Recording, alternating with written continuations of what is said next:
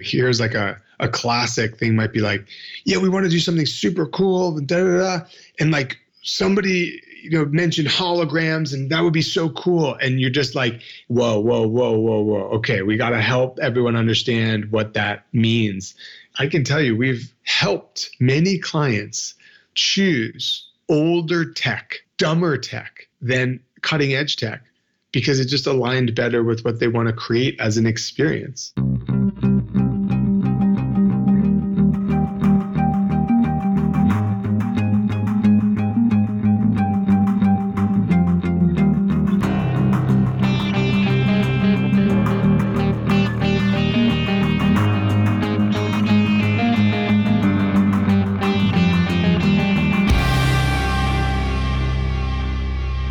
So, for people who don't know who you are, can you introduce yourself, please?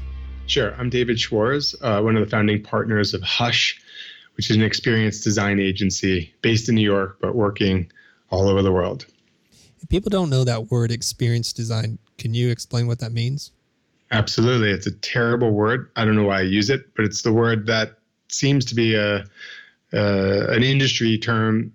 What's interesting is it's different strokes for different folks. Um, I would say a lot of people out west or in the Bay Area where a digital product is maybe the hero, um, experience design actually refers to like what's in the rectangle, right? Like interface and product experience, um, even on job postings on LinkedIn. That is not what we do. We do um, three dimensional experiences, meaning experiences you walk into, around, interact with, they're physical, they have digital integrated into them. Um, they are at the scale of human beings, rooms, architecture, and even urban centers, you know, neighborhood. So, um, you know, it is highly digital, it's highly designed, it's highly visual, highly sonic, but it's really like a sensory, three-dimensional experience we're looking to to create on behalf of companies who have something to say to the world and and want to have their vision and mission expressed in a certain way. Wonderful a lot of things unpack there in terms of experience design. I think you described it exactly the way I feel it. And so just let me see if I get this right. Multisensory, physical, tangible things, and you experience it in real life. This is not a virtual thing.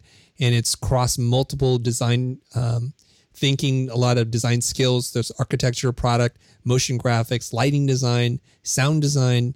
Uh, what am I forgetting here? Uh, you have most of it, probably just like the material design. So you could call it architectural design or environmental design. You know, everything in the real world has to be built. So there's the element of material, scale, how you assemble things. You know, that's that's so that's in there too. Okay, so this is a audio only experience. Uh, can you tell us of something that people might know of that they've walked in prior to the pandemic that they weren't aware that an experienced design firm created space? Yes. I mean, I would say you could argue that anything you walk into, uh, experienced designers, whether they have that on their business card or not, have thought about, right? So the earliest experienced designers were probably um, you know the earliest kind of architects and builders they were thinking about well do you walk through a small door or a big door is it shaped like a pyramid or a rectangle um, i mean think about temples cathedrals you know all of that was was using the same kind of thought process of how we as humans perceive our world and how it relates to the senses. So, the material of walking into a church as you stand on a marble floor and your feet echo through the space, you know, that's the sound of you know, uh, of, of, of, an entity that is far bigger than ourselves. I mean, I'm not religious, but I'm projecting. And, and so that's always been there. But as, you know, we work and design kind of fractures into all these little nuanced design fields and subsets of subsets. I think experience came out of it as a layer that exists between the the big moves of architecture and the the human being. So it's like the interface between the human being and the big moves of the architecture. And I mean, look, uh, you could any airport you've ever walked into, um, any transportation center, um, any retail store you've walked into, where you know you think about the layer of storytelling that happens on the street level facade before you even walk in, to you know product merchandising, to information, content, all the way to point of sale. That is all experience, um, and so you know it's pretty easy to to to find an example um, it's pretty hard to to not find an example mm. actually you know okay unless someone's intentionally trying to be so brutalist and and primitive for a reason um, but but you know i digress but i guess then you could also argue that that's also an experience of just a different intentionality right i a thousand percent agree okay. i guess because experience is such a broad word yep. and so blurry we like to call it uh, at hush you know everyone can interpret that in different ways. I think you know we have some you mentioned the ingredients that make up a hush kind of experience. And i think that's kind of the differentiator. And i mean there's other firms that are great at doing it but i think we have to include you know a real thought around physical form and and those kind of big moves a real uh, lean into what you termed as like motion graphic or digital content. And that could be super low resolution almost at the edge of lighting all the way to you know high fidelity you know full res content.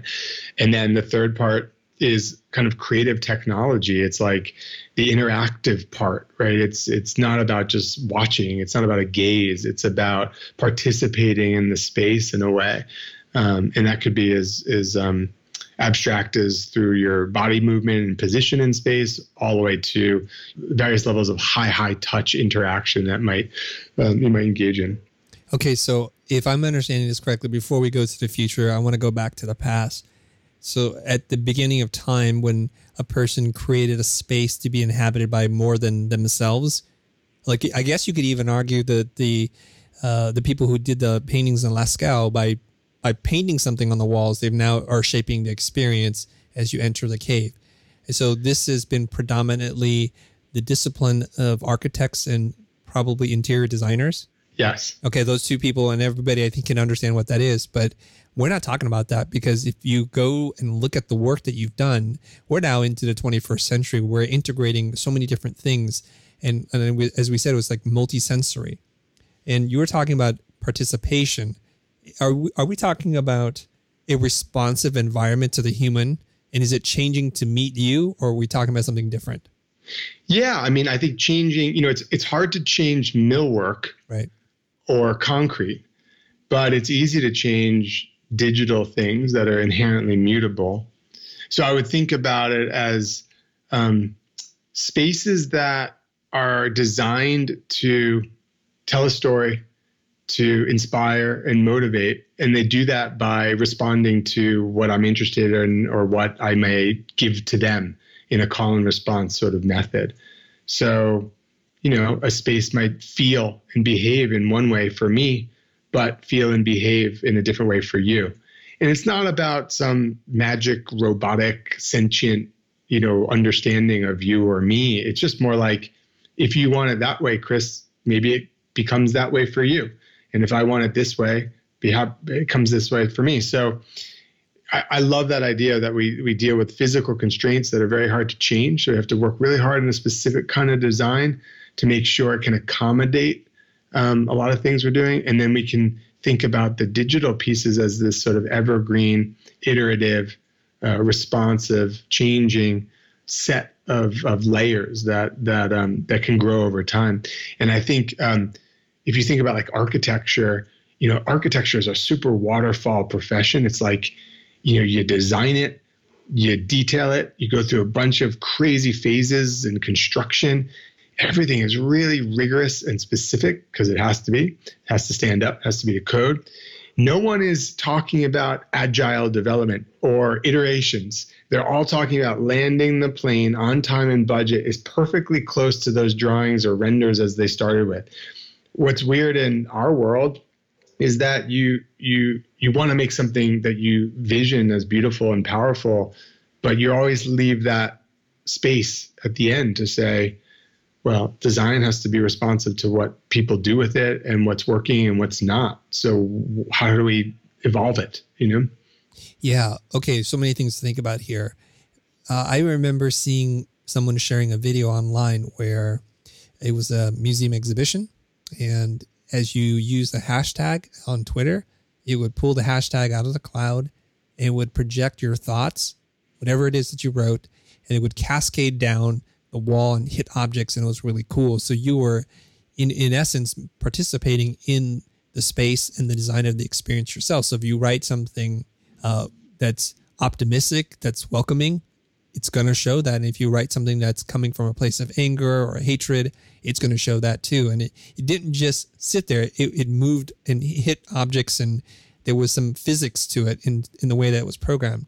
And that's one thing, right? Yeah. And we, we've seen installations at airports where it's like a, a like a cloud of information above you, like quite literally. Yeah. And it responds to environmental factors temperature, whatever. Yeah. I've been in a beautiful home. One of our, our clients are architects and designed this beautiful home where it's all RGB lighting and it responds to what's happening outside. It's programmed to do certain things depending on the time of day and the temperature.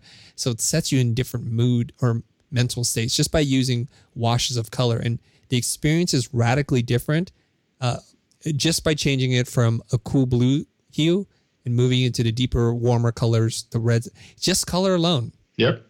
And you have so many other things to work with. Well, I love that you start with color because like color, like color shifts are like the ultimate motion, motion graphics. It's like one pixel, you know, one pixel shifts and it's like, okay, cool. Like I have a sequence over time that changes potentially an entire room or building, you know, it's the most low res but powerful kind of idea of motion and change. Um, you mentioned a, a, few awesome examples there, you know, as kind of like typologies or archetypes for this stuff.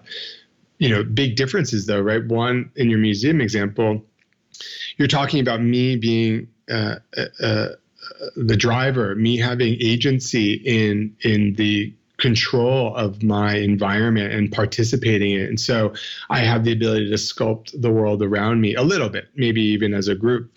And that's cool because in real time, you're sort of there's a feedback loop that's happening in real time and you can feel the the the your effort is rewarded with a response that's cool but there's um and then the airport one you're talking about um, uh, third party information that you have no control over but just being used to then change you know what what i feel within a space which has a lot of value right like maybe um, maybe in an airport when um, it's the high time of, of traffic and there's the most people in the airport. Maybe um, you actually want the digital media around you to slow things down, right? To kind of be a counterbalance to the frenzy that happens and the emotional ramp up that happens if you're late to a plane or everyone's coming and going. Or maybe you want to incentivize that speed so you keep people moving through and you keep things optimized don't know that's strategy but that's the cool part is you can you know there's a godlike control that can happen too to help people optimize the, the their experience um, you know there's there's other versions where you're subject to what's happening out in the world like your twitter example like you know i could i could feel what the political discourse is on twitter at any given time um, and I could know what's happening or the level of positivity or negativity or you know just through the the five senses. And I don't know these are this stuff is is fun. Uh, what uh, what we're also getting at, and I really love, and uh, you know, since we both went to art center, you know the rigor of that experience and having to really think about design and iteration and permutation and perfection really getting to something that that has value. There's a sort of um, liberation in some of the examples that you said which is like you're creating systems and rules but then you're taking your hands off the wheel. And it's a much different you know flavor of design or experience design in general where you're you're kind of setting boundaries um, but you're letting um, other information sort of dictate how things might go. Mm. That's fascinating to me. That's fascinating to me too. And before we geek out and lose our whole audience, I did want to say one thing though, uh, if, if I can, before I go. uh, back to your origin story and how how does somebody even get into this kind of business? Before we get to that, I want to know where is this all going as the technology is getting more powerful, more affordable, and you, you can buy all kinds of crazy cool lights and have them reprogram. Uh, let me just state it this different way. Uh, when when car manufacturers started using LED lighting, it changed the way they designed headlights and taillights and the interior cabin lighting. They could do so many different things. Whereas traditionally with halogen bulbs or whatever other technologies they were using before, the shape of the bulb sort of dictated what they can do. And now you're seeing uh, what I guess they call like the eyelash or uh, Thor's hammer. There's all kinds of different things that are happening. So just that technology is an unlock for industrial design and allows designers to think in different ways. We see uh, uh lidar, we see depth camera maps, we see all kinds of motion sensors being available. So where does this all go in a highly bespoke, incredibly designed space? in in the retail experience of the future, what does that look like? Be a futurist for a second and kind of paint that picture for us. Yeah, I mean, big questions, right? And uh, predicting the future is always dangerous. But you know, I think, well, to start, right? There's always been this push pull relationship between the technology and the design form that it lends itself to, right? So, I mean, just in uh, if we even zoomed into like motion graphics, right? It's like a new uh, new plugin, you know, is released, and then every everything looks like this for a reason. And then people realize, well, you know, I can actually use that tool in this other way, and it generates this whole other kind of freedom to do this. And then the aesthetic shifts again, and then another release is released, and and so on. And so I think you could look at any kind of uh, you know technological innovation and advancement as this you know it's a it's a little bit of um, what's what's pushing what's the catalyst and what's the response at any given time. So technologically everything's getting much more high fidelity right? It's like there's a there's a race to this photorealistic infinite plane right? And and you're like do i want that? Do i care about that? Do i need that? And i think the answer is probably no so on one sense like the display technology and things you see it's like everything's just like hyper hyper hyper real. It's like what happened in film and video you know? It's like everything got so crisp it became too crisp almost. And then you have the the film buffs thinking about you know what it was like on super 16 and you know the throwback. So there's that same threshold achievement. It, when it seems like you couldn't do more or more high power there's another high power. So i think taking that generality you know, I think the the future of those spaces are gonna be a lot more about balance than about like super high tech, you know, uh, almost like dystopian technological future, right? I mean, think of any of those contexts you mentioned, retail or transportation or a home. You know, do you want to walk into the most technologically advanced space? No, it's probably not a human press preference. It's probably not related to most brands in the ecosystem don't put themselves at the utmost threshold of technology, you know, in their positioning. Um, so ultimately, like human always wins. I think what happens though is as technology advances, it starts to become more invisible, and that invisible stuff is what's really interesting to me, and that's where I think it'll become more uh, of a focus, right? So imagine spaces not where you walk in, it's like, oh, there's the big screen on the wall, there's the interactive doodad there's the place where you take out your phone and play with this tablet and look at this augmented reality gag. It'll just be a space that feels almost natural, but those technology pieces will come alive in ways that feel incredibly blurred between what is real and physical and what is technological. You know, let's call it the disappearance of the the rectangle or the frame or the edge. I think that's kind of where we'll get. Okay, let me see if I understand that concept. The frame is is it a device, and then the it starts to like we think of a computer as something that lives on our mobile or on our desktop on a screen. But are we talking about when you say the disappearance of the frame? Is that everything is like the computer, or are we talking about something totally different? No, like every like where the edge of your screen frame is and where like the world of physical built environment begins is I think will become a blur. Yeah. You know, it'll be like a gradient. So, and here's how, here's why I think that. we talk about this all the time at Hush. We call it like de-resing. Okay, so you could start from the most high fidelity, beautiful piece of video, and you can start de-resing that down. At some point, that thing will just become a rectangle of light. You know, it'll just be colored pixels emanating light. And that is exactly what lighting is. You know, that's exactly what you walk into an architectural space with beautiful lighting, or, you, or, the, or your friend's house you mentioned. That's that. So that means that there's every minuscule increment between the highest res Hollywood film and the least res point of LED light in a home. And in between is where things get really interesting, where it's sort of content, it's sort of lighting, it's sort of interface, but it's sort of material, right? And I think that's frankly that's like our our most interesting place to design you know where where we're defining where the frame is or isn't and the content that may go inside of it or around. Does that make that's kind of like the yes. hypothetical proof that we we work with at hush to see what we can do. Wonderful. Every time i think i have a question for you in your answer i have more questions on the answers not the question i wanted to ask. So awesome. let's stay here. We're going to stay in the pocket. You had asked this question. You said who wants all of that maybe i'm the weirdo maybe i'm the one who's like actually I do want that. The idea of a smart home where my Nest thermostat knows like when I wake up, when I want it to be warm, when I want it to be cold. So it's learning. Um, and when I talk to my Siri uh, and it's a hey Siri, whatever it is I want to tell her, she's like, oh, you prefer this news outlet versus that news outlet, and that's that's now how I'm getting stuff filtered for me.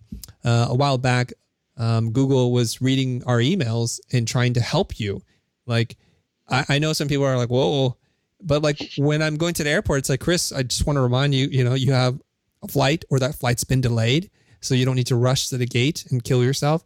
Uh, so those kinds of things I like. So when technology uh, intercedes in our life in ways that that uh, anticipate our needs, I'm all for that. Like I want it to be the smartest home possible. Turn off all these devices. We're not here, or only water the lawn uh, when it's not raining, whatever that might be. And so I think of like if there's a smart home, what is a smart public space? What is the smart retail version of that? Where I don't feel it's invasive, but it's really like bespoke and tailored to each person and what their needs and wants are. So let me play that back. Okay. Because I actually agree with everything you said, but. I think it's different than a little bit what we were talking about. Sure. I think Nest and Siri are perfect examples of what I'm talking about, where they don't scream technology they're actually quite well. Well, Siri is a piece of software, but Nest or Google Home is a product I think designed with a lot of material consideration that it sits on your you know your your kitchen counter you know with as much grace as a as a beautiful water pitcher right and so that that's that is actually what i was meaning when i said the interface is blurred into the object or the material it's like it is high tech, but it feels almost analog and low tech. Because, mm. right, Google could have designed that product to be like whiz bang future tech looking. It could have been. Inter, the whole thing could have been an interface. It could have been moving with data and blah blah blah and lights flashing. You know that's totally possible but it was chosen to actually be more core to what we I think as humans naturally feel comfortable with. You know, uh, that's 200,000 years of, of life on a planet, right? It sets that that up in our DNA. So, and then you also talked about you know this idea that an environment can predict our needs, and I think that's also well within what I think we are talking about, and and that goes into the sort of circadian uh, lighting that you mentioned, you know, earlier in the in the conversation. So, so I'm like plus one on on all of it. I think just Hush's angle in that, or like our sliver in that, our, our area of focus and interest in that, is really more about how that takes form in the shape of space around you, and less particular like tech and product. Although, you know, for a project recently for HBO, we levered all sorts of, you know, voice control and Google APIs to kind of make that interface of the room really special and really invisible and really magical and really predictive. And so, yeah, I mean, you know, I think it's a Venn diagram of, of stuff, but um, I think as as a mood and a direction, you you and I are on the same page because I want you want Nest as an object to do that functionally and feel and look like it does, and I want you know entire buildings to be designed that way and perform in that way. You know? Yeah. Uh, I, I don't know if I got this part right, but when they designed the, the Apple's flying saucer building in Cupertino, yeah, I think the building breathes and allows ventilation to move through. So hopefully reducing uh, electricity consumption and just it's just it's a smart like it's reacting, but you don't know it. You don't need to know anything. All you know is it, is it cool or is it hot in here today? Right? Yeah. Something like that. That's what we're talking about, right? Yeah, and um, so that was a good segue. One of my favorite projects to date was for this biotech company called United Therapeutics, um, led by a CEO named Martine Rothblatt. She's she's a super super duper moonshot, starshot, galaxy shot. I don't know, far, whatever. Um, she has an amazing TED talk that everyone should watch. Um, but they built a net zero building. So it's a smart building, much like you mentioned about uh, the Foster and Partners Apple Ring.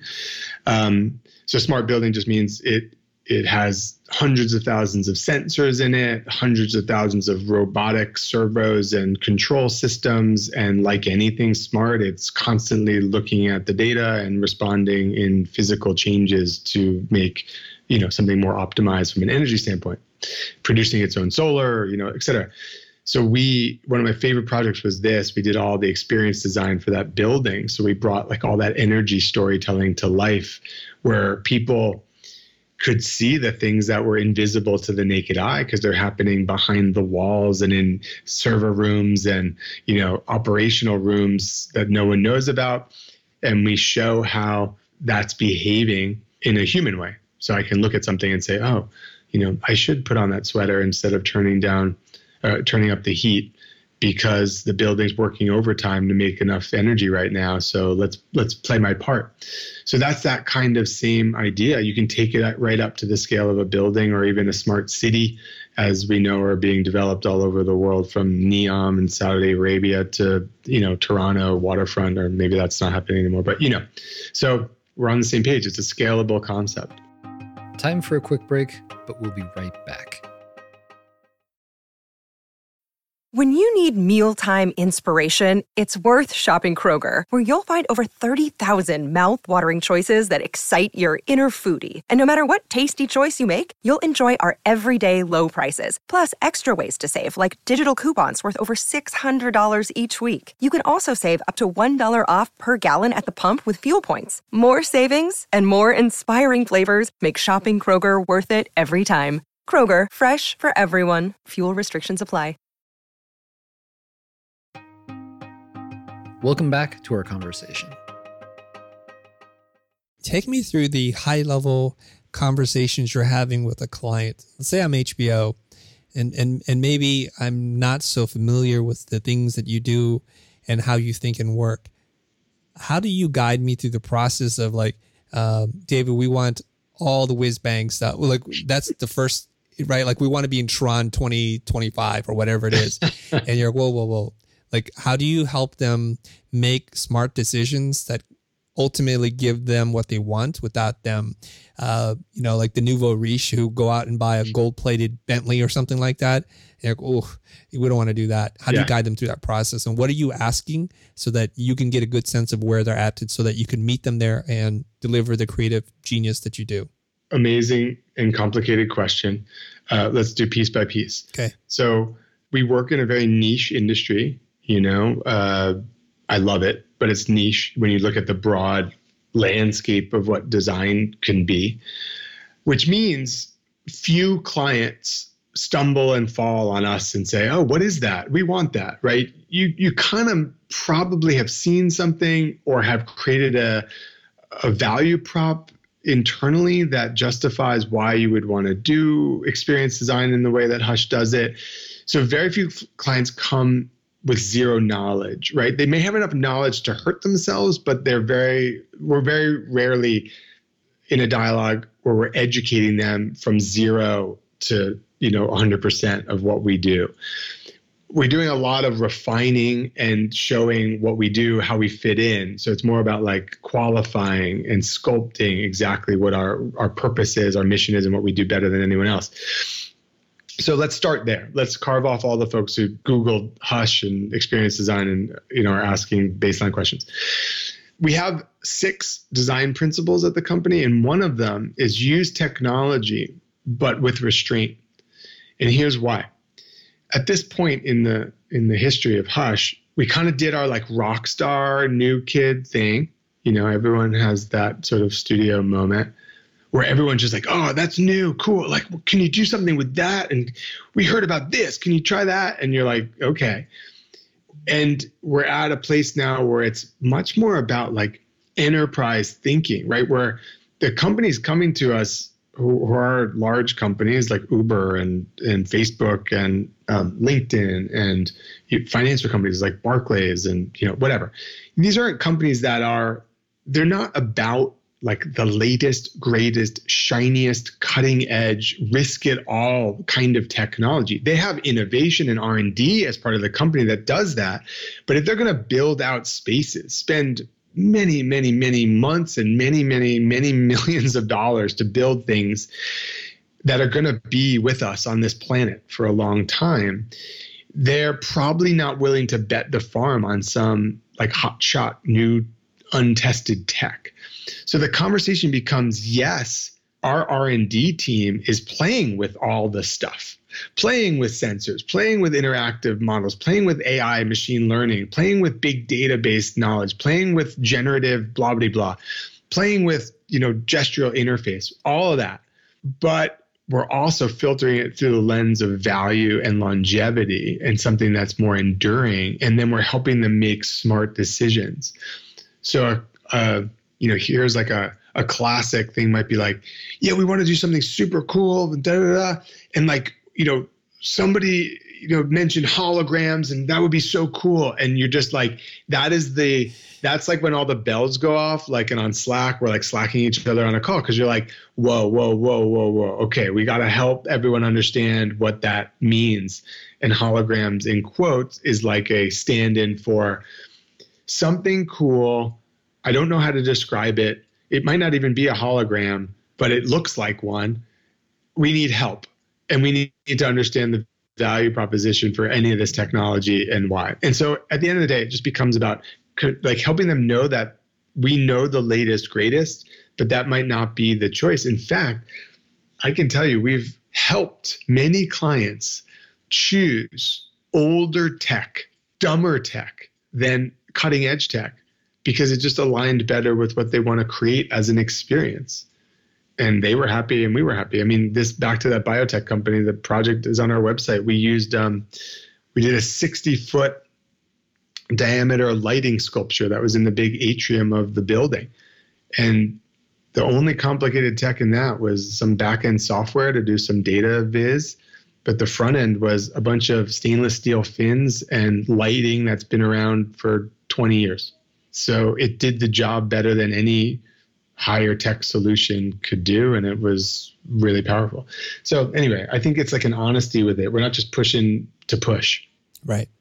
There's a lot of restraint. Otherwise it's not going to do its job i think and probably won't age well for the client and that reflects poorly on you. Exactly. they rip out what what's there because people are like oh this is a disaster. Yeah. Because we we went with the gold uh, bentley and you didn't talk us out of it dave how could you yeah. right I mean, look around your your studio or my room here. It's like every piece of technology that I thought was amazing and designed and the the Bentley is now a brick on a shelf or a, a wearable fitness tracker that you know you know is added to the pile or right. you know or a, a you know it's like it's stunning how fast we devour this stuff and so when you're building at architectural scale you have to think of that technological permanence, not just in the the hardware side, but also the software side, right?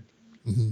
Uh, I have this question for you, uh, which might throw you off a little bit. Are you in your home office right now? I am in my home office right now. Okay, here's the but question. Which doubles, which doubles as a guest bedroom.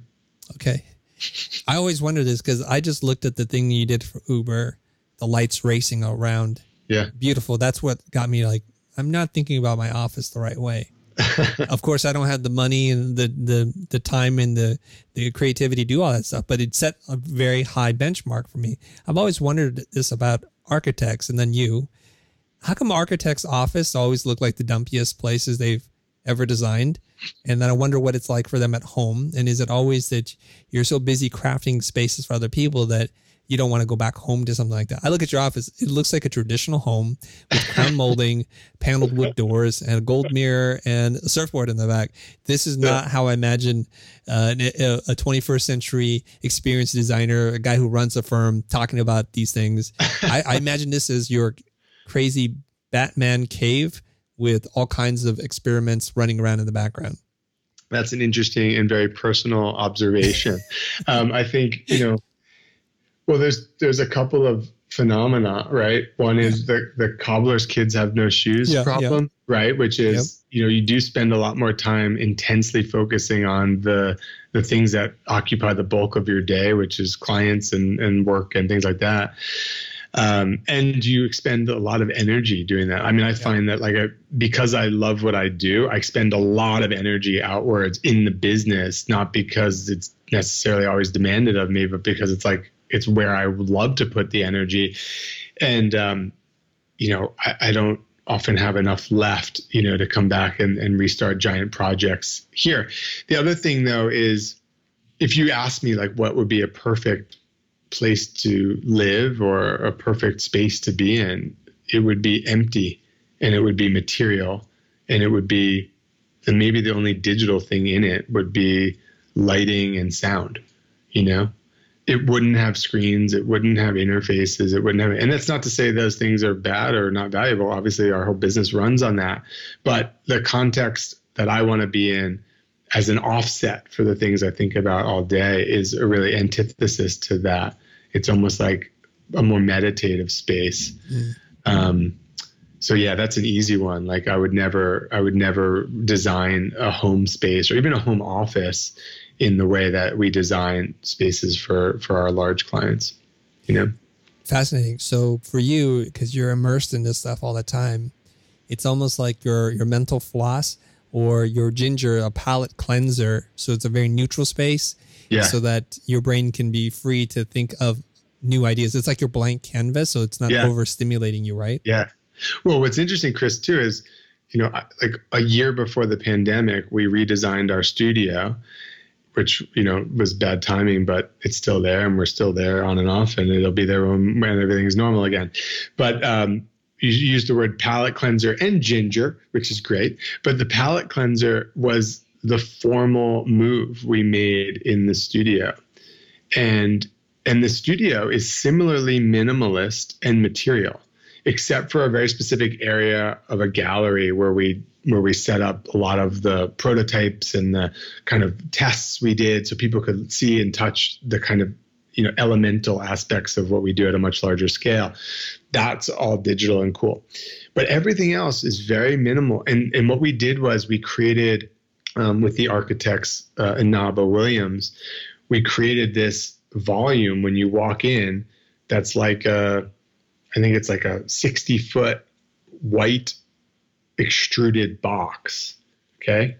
And concrete floor, white, white, white. That's it. And it's got a single line of light um, running uh, overhead. And it's got these stainless steel fins on the ceiling that we custom designed and fabricated. So these really beautifully reflected sort of fins that ripple on the ceiling.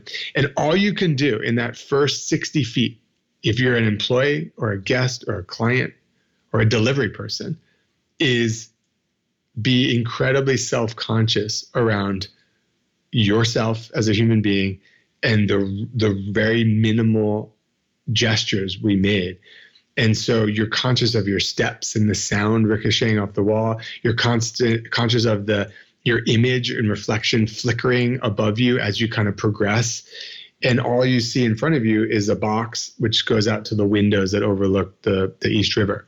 So it's really self-conscious design intended to be a palate cleanser for everybody who walks in there. There were ideas early on, oh, it'd be cool. You put your work up, it'll be beautiful. It'll be like a gallery, you know, for the work. And I was like, no, man. I was like, I want every designer, every employee who walks in here to forget what they did last night you know forget what they're working on and just start fresh every day with just their like senses being ready to think about the new problem and and that sort of uh, maybe a it connects back to like how would you design your own home we spend a lot of time in the studio so that's our home it's about being conscious of that and then when we do the work the work then integrates all the technology pieces and the flash and the the other stuff that we really put the effort into the work. So the the backdrop is this more minimalist canvas studio space where the work can be seen as differentiated, you know? I like that. In a way that you described that, I think it answered many of the questions and the the ideas that you've brought up. In experience design, it starts with an intention, a feeling. You want people to uh, be self-reflective, to be almost meditative, so that when they come and see you, they're starting with a blank canvas. By walking through this, they're stripping away what is literally behind them and entering into something different. And and that's experience design. And you're using then the materials, the volume, the surfaces that you think are going to best shape and create that experience. And so perhaps that's what uh, I'm guessing now that you start off the conversation with whoever is leading a project on the client side is what is the point of this? What is the feeling? How do you want people to behave? How do you want people to experience this thing? And then allow you then to come up with whatever it is that you think has to happen for them. That's right. So your palate cleanser nomenclature is exactly what we use, which is, and it goes back to the question you asked, which is, what do you do when a client's saying X or Y and they, they want Tron or some bad, you know, uh, minority report reference? Like, by squeezing them through this tunnel, it reduces all the clutter that they came with, the baggage, and it gets them to remember that, wow, you can create experiences with just a few moves that make you really conscious of what you're feeling and seeing and knowing. That starts at a baseline, and then we can build up from there. Do you really want that? Oh, you do. How would that work? Okay, cool. It's very hard to kind of like rewind from clutter and complexity. So if we start at a nice, simple baseline, we can show them how each additional move, each additional design layer changes the game, changes the experience one by one. So yeah, it's all coming back. I mean, this was like really good. This is where we started that conversation. Okay. Um, I want to rewind a little bit.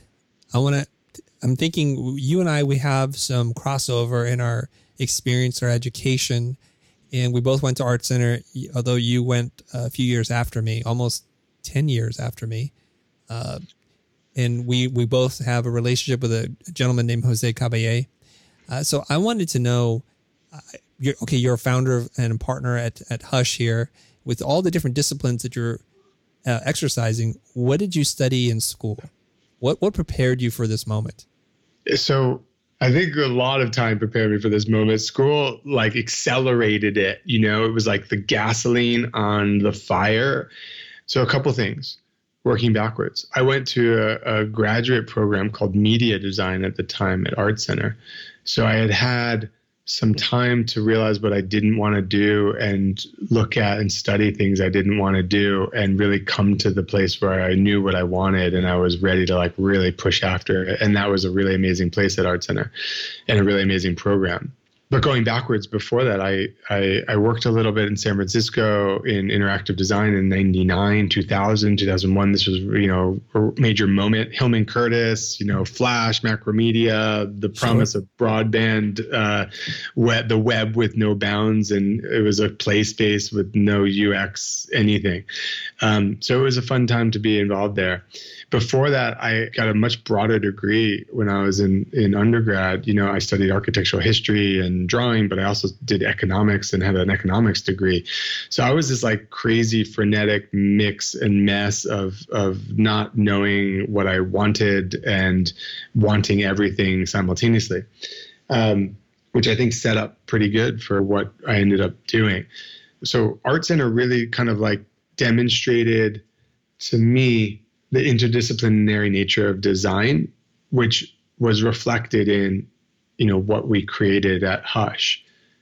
I think it, it allowed me to see that yes, the industry is has silos and there's particular companies and marketplaces and services and things like that, but for certain types of design, it's a real melting pot of of of strategy and visual design and sonic design and physical product you know and i was like where can i do that again and get paid for it? You know it was almost like art center was amazing but you could bottle it up as like this thing that maybe only exists in academia. But i kind of just said it's interesting. We're solving some interesting problems so let's see if we can make this into a business. I didn't say that proactively at the time by the way. I don't i only know this in retrospect but it became kind of obvious that the the way of thinking and the mix of disciplines is sort of what we pursue at Hush. And by the way, it's not easy. You know, the business model of multidisciplinary design is hard because you're constantly juggling a lot of factors and it's not as clean as a model around let's say um, identity or or you know branding or or or web design right so but we did it anyway and that's how we got there because we wanted to just be happy and to be able to like you know flex the muscles we thought we had. Yeah. There's this term that people like to use and i always bristle and like really? But i actually think you warrant it. Like people say they specialize in generalizing. I'm like that's you just saying i'm not going to be committed earlier on you said i'm really in a niche industry there's not that many people that do what we do and the number of clients that are looking for this kind of stuff that's actually very small you're not getting a lot of uninformed buyers who are just randomly poking around on the internet and find you and say, oh, today I'll do this thing. But your firm is set up to be highly specialized in experience design, but it requires you to have some level of mastery over multiple disciplines because you're the orchestrator. You, you have to bring it all together for it to work seamlessly. So maybe you're the first person I know that's like can actually truly claim like you specialize in generalizing. How do you respond to that? that makes me sound a lot more talented than I am. um, you know, if you can be both I and T shaped, or you know, yeah. you could specialize and generalize. Um, I think I'm really good at pretending I know a lot about a lot. Um, and I know enough about a lot to kind of weave things together. So you, you you said the word mastery. I don't think that's it, right? Like I look at everyone at my company and I'm like, wow, they're so much better and capable in almost any single discipline, whether it be technical in terms of like, or, you know, you can render or you can, you know, animate. Um, but even more than that, you know, from a, a knowledge and career path and understanding of, you know, how production truly works, how technology development, R and D truly like, I mean, I rely on those people being incredibly smart but maybe i'm good at orchestrating how that those minds come together in the right order and sequence and waiting to sort of deliver what we want to deliver as all these forces interplay on each other right you know if every project is really has so much to do with um, the built environment technological innovation and possibility and time and money you know what do you lead with? What one's driving at any given time? And that's kind of where i really lean in. I can kind of know when to real really really push creatively or really push into form or really ask that we stretch the technological boundary or really say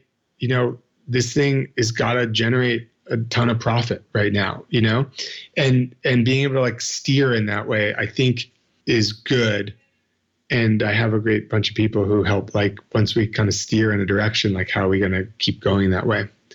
You know, so that's kind of a cop out, but I enjoy like I enjoy learning from everybody, and I yeah. I stay enough apprised that like you could throw me in a in any boardroom for like an hour, and I'll sound super smart. But if I have to stay there for like two hours or three hours, like I'm going to start to get to the limits of what I what I know. But that's great because I can just you know, punt it to, hey, smart person there, you have the, you told me about that. Why don't you talk about that?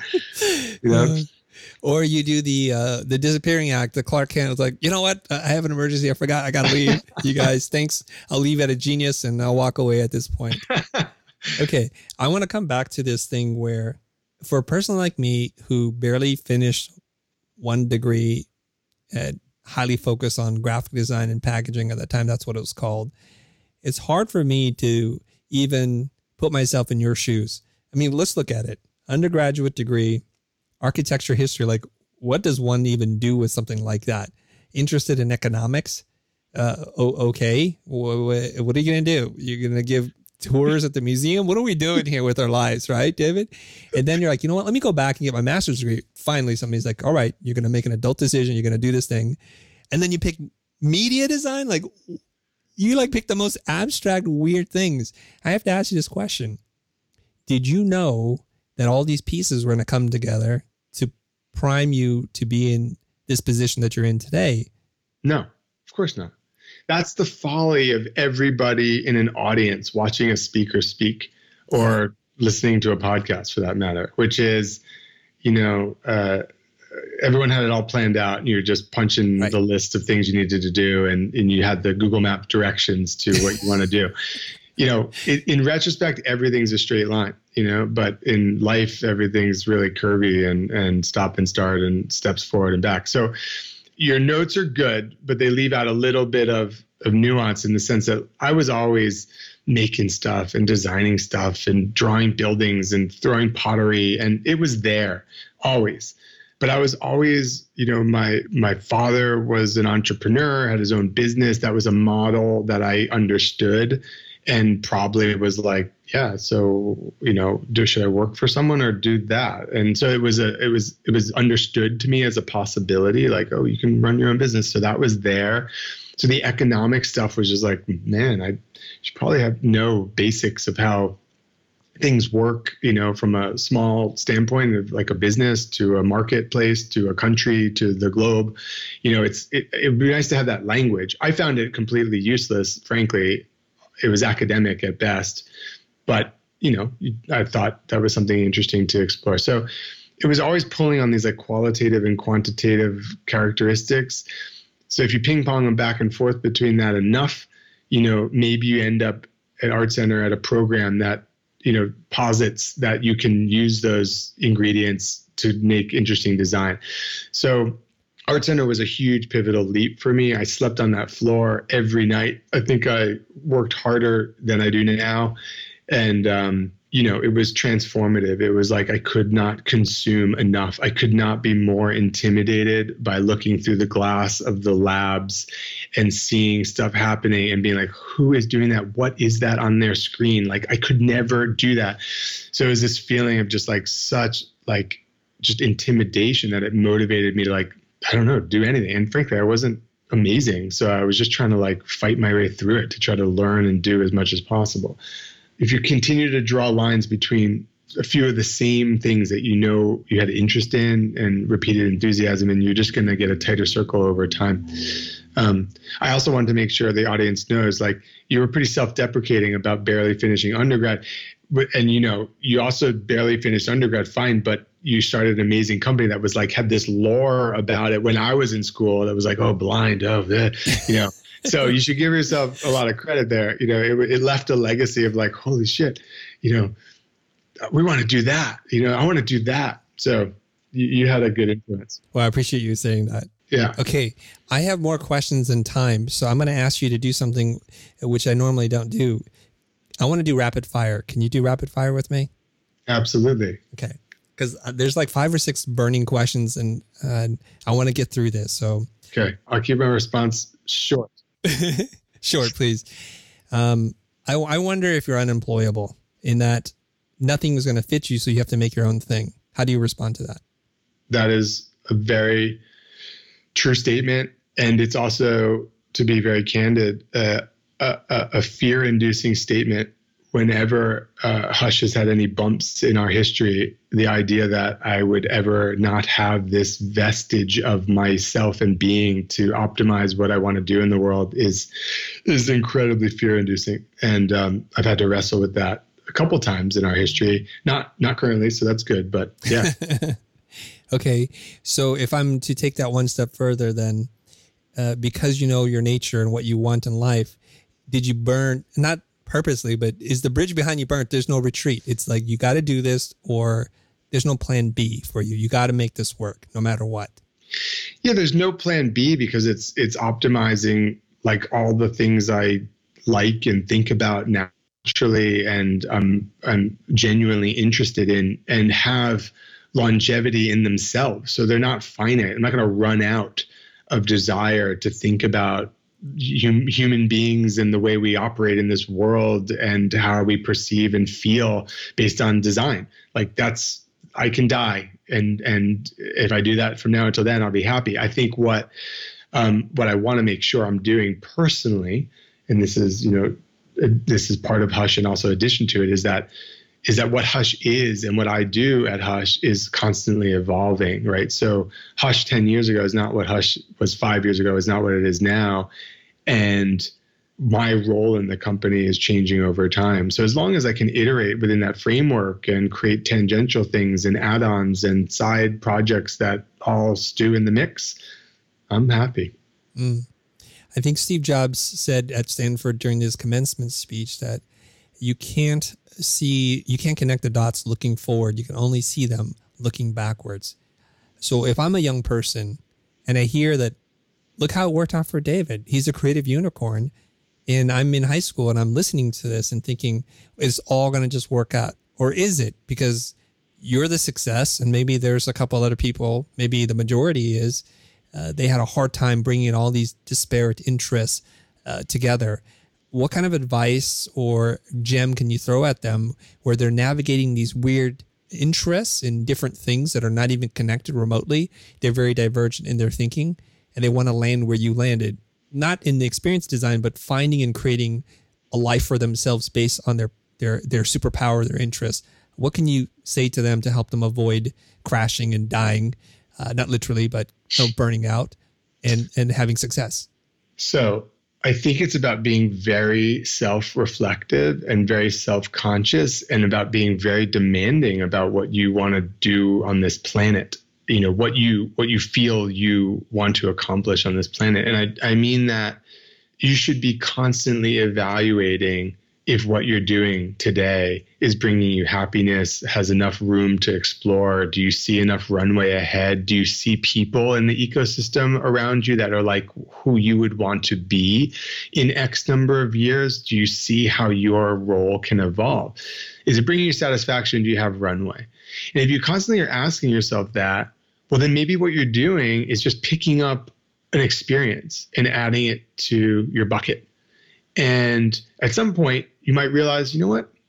I, I understand this and there's more to pursue, but I might want to pursue something else because that also seems interesting. So do that, be self reflective, add that to your bucket.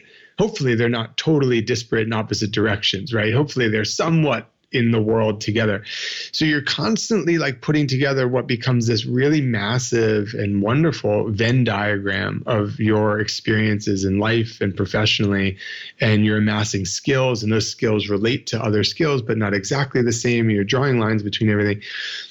And and that's your professional life. I mean, that's life, but that's your professional life.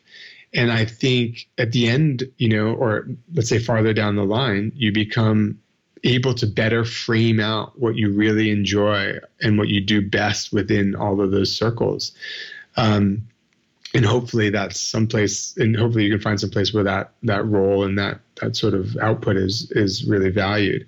Um, if you stop being self-reflective at any point, that's when five years go by and you don't know what the heck happened, and now you're off on a trajectory way away from the thing that you you loved. So I would say be ruthlessly self reflective, but also know that you're picking up a bunch of skills that take time. You just got to be in the game. That's probably a good point for us to wrap up our conversation, but I'm not going to let it go there since it really so nicely tied together that tunnel you're talking about physically being self-reflective and now you're saying from a career life point of view be self-reflective so they, they, they mirror each other but i want to just throw this out there i may, I may not uh, this may not be accurate, so feel free to to change or answer this any which way you want. The the experience design that you're doing now, as we see it, isn't like uh, the cathedral or the church, uh, from my point of view, that was built hundreds of years ago, because you're integrating so many different things, and it's a fast evolving industry. So just I would say even a few years back, perhaps this thing called experience design isn't even a thing And then when you go to the art center, media design it sounds like a pretty new thing to me too. And you're constantly jumping into new things without any certainty that any of this is ever going to work out. Maybe you don't even see it coming together just yet at that point in time. I have to guess some sense of fear uh, has to uh, be overcome with some sense of faith that it's going to work. I don't mean religious uh, faith, but just faith that, you know what, I'm smart, I'll figure it out. If the opportunity doesn't present itself, I'll either make it or I'll adapt and I'll, I'll change. How do you respond to that? Yeah. When you're trying to define what the, an industry or a marketplace may be, you have to place some bets. And I think we're always a little bit out over our skis with what we think is going to be viable, viable, interesting, valuable. And some of that is faith, or maybe better said, gut, uh, gut about what you think would be wonderful, beautiful, and uh, and valuable. And uh, you know, I don't think we're so far out that it's it's a win or lose sort of mentality, but we've definitely been uh, out too far at times in our in our history, and then we've also been not far enough. You know, we we we flew a little bit not enough on the innovation curve, and that constant juggle is still present. Look, you know, to what just happened in the world. You think that uh, on March or February first, two thousand twenty-one, I was talking at a conference in Amsterdam about experience design and how important it is and how it can be the inspirational touch point uh, for for workplaces and and places of commerce and, and culture. And how um, you know this is this kind of stuff is what draws people out and keeps people there. Uh, a month later if i had said the same thing on any stage i would have been laughed at. So i had i stood at the edge of that precipice which was is what we're doing here not viable in this world anymore and um, I think as a company, we had the faith to know that humanity, much like I said before, is is you know we got hundreds thousands of years of, of DNA, you know, motivating us to be out in the world and to experience things. And so this is a blip on the radar, and ultimately, you know, there's value in, in in quality experiences that exist in the real world. So we had to have a lot of faith in that moment, and now it's kind of coming back in the way that proves it. Wonderful. Love it. Thank you very much, David, for being my guest today on our podcast, for sharing your story, your experience. And I think there's going to be a lot of people who are going to be able to jump into this, feel slightly reassured that what they're doing will add up. And I love this thing. I think you said three V's, but I couldn't make out the first or whatever. Viable, valuable. What was the third V? I, I think it might have been inspirational or or I don't know. I wish there was okay. a third V because three than I thought you were like, you know, just dropping rhymes on us, you know, with alliteration, everything. Okay, so make sure that what you're doing is viable, valuable, and that you have some runway and just be reflective of all that. Wonderful. Thank you very much, David. Hey, great to talk to you, Chris. Thanks. My name is David Schwarz, and you're listening to The Futur.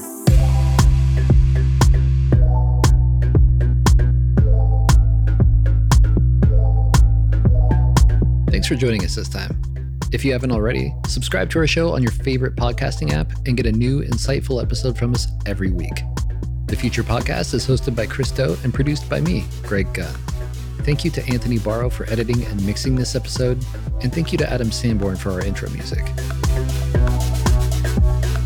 If you enjoyed this episode, then do us a favor by rating and reviewing our show on Apple Podcasts. It'll help us grow the show and make future episodes that much better. Have a question for Chris or me?